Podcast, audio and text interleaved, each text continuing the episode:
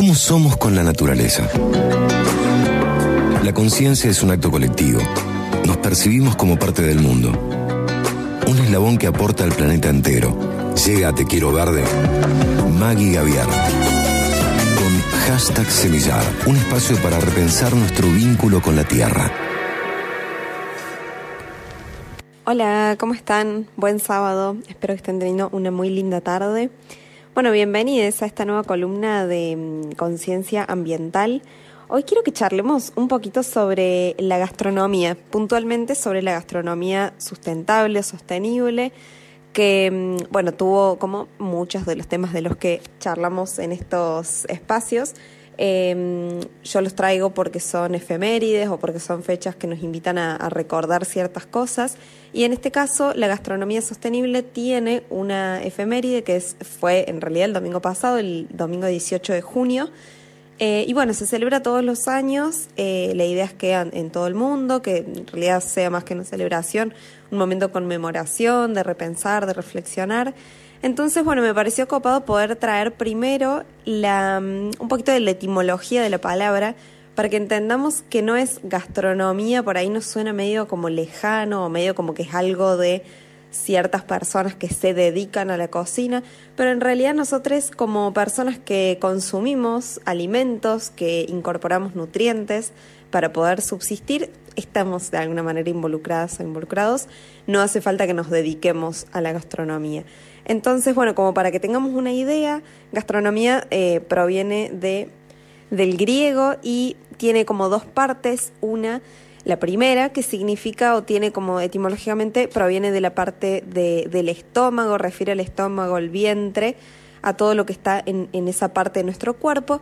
Y por otro lado, la segunda parte, que es como la más genérica, que hace la referencia a la primera, eh, tiene que ver más con una cuestión de regla, de ley, es como, bueno, la parte del sufijo tiene que ver con, con eso. Entonces, como, ¿qué regulamos o cómo vamos regulando eh, en el ecosistema y en, eh, socialmente para poder incorporar nutrientes a nuestro estómago, a nuestro vientre, que justamente nos alimenten? Entonces, bueno, la, la propuesta hoy es como que podamos repensar eh, un poco cómo estamos consumiendo, cómo estamos cultivando los alimentos, si es que los cultivamos eh, nosotros, en nuestras casas, en nuestras huertas, o si es que los compramos, ¿dónde los estamos comprando? ¿Los estamos comprando en una verdulería? ¿Los estamos comprando en un supermercado? ¿Los estamos comprando en una feria? ¿Estamos trocándolos, intercambiándolos? ¿Sé de dónde vienen los, los alimentos que estoy comprando? Puntualmente me estoy refiriendo, en este caso, a las verduras y a las frutas, porque siento que es por ahí lo que eh, de lo que más eh, relación podamos construir porque tenemos mm, probablemente la posibilidad de cultivarlos, eh, ya sea en un departamento que vivamos, en una casa, en el espacio que sea, algo podemos cultivar y podamos ser parte y, y, también eh, tener la posibilidad de ver crecer esas plantas y que nos den esos frutos. Entonces, bueno, un poco la pregunta es esa, ¿dónde estamos o cómo estamos comprando los alimentos que nos nutren? Y por otro lado, también invitarnos a todos a que podamos eh, ser conscientes de cuáles son las frutas y las verduras de estación que están, eh, que justamente, a ver, no es que se les llame de estación porque, bueno, van a estar más baratas en esa época, aunque es una realidad, sino también tiene que ver con los nutrientes que nos pueden aportar esos alimentos, puntualmente habla, hablando de frutas y verduras, que nos pueden aportar en esa época del año. Por ejemplo, lo más quizás común y lo que sí tengamos más a la mano y, sepamos por, nuestras familias o por nuestra educación alimentaria, puede ser el caso de los cítricos, que eh, en otoño y en invierno hay como un auge en la venta y en, el consumo de cítricos, porque justamente nos aportan las vitaminas y todos los nutrientes que necesitamos para poder defendernos de resfríos, eh, de gripes y demás. Pero también tenemos, por ejemplo, las manzanas, las peras, el zapallo, bueno, son también bastante típicos del otoño y también se pueden consumir durante el invierno. Justamente todos estos alimentos nos aportan nutrientes que necesitamos para poder afrontar las épocas más frías. Entonces es muy importante que tengamos en cuenta que además de ayudarnos, digamos, en, nuestro, en nuestra economía, en nuestro bolsillo para gastar menos, también es importante que podamos ser conscientes a la hora de consumirlos e incluso poder intencionar esas comidas y el, el, el, aporte nutritivo de esos alimentos. Así que bueno, es una invitación muy simple que, quiero dejar, que quiero como ahí poner una semillita y, ojalá que, eh, que se la lleven para estas semanas y también, bueno, aprovechando eh, el inicio del invierno oficial. Eh, que, que, bueno, también nos trae como desafíos atravesar las épocas más frías, pero también, bueno, tenemos como estos, estos alimentos que nos pueden acompañar. Así que bueno, les dejo un abrazo enorme y nos vemos el sábado que viene.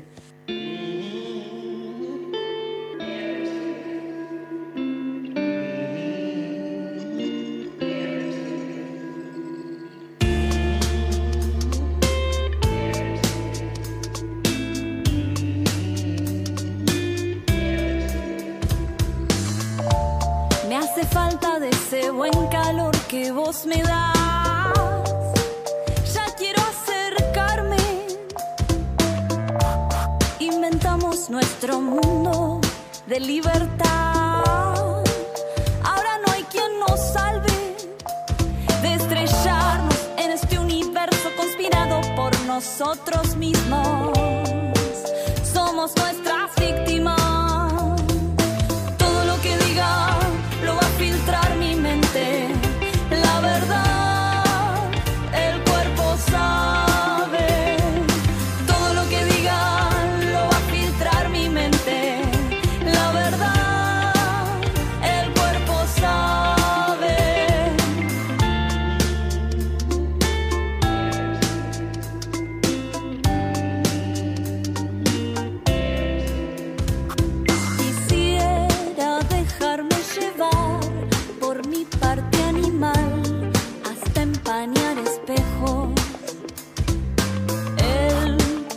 Una habitación en la que si no estás se levantan fuertes vientos.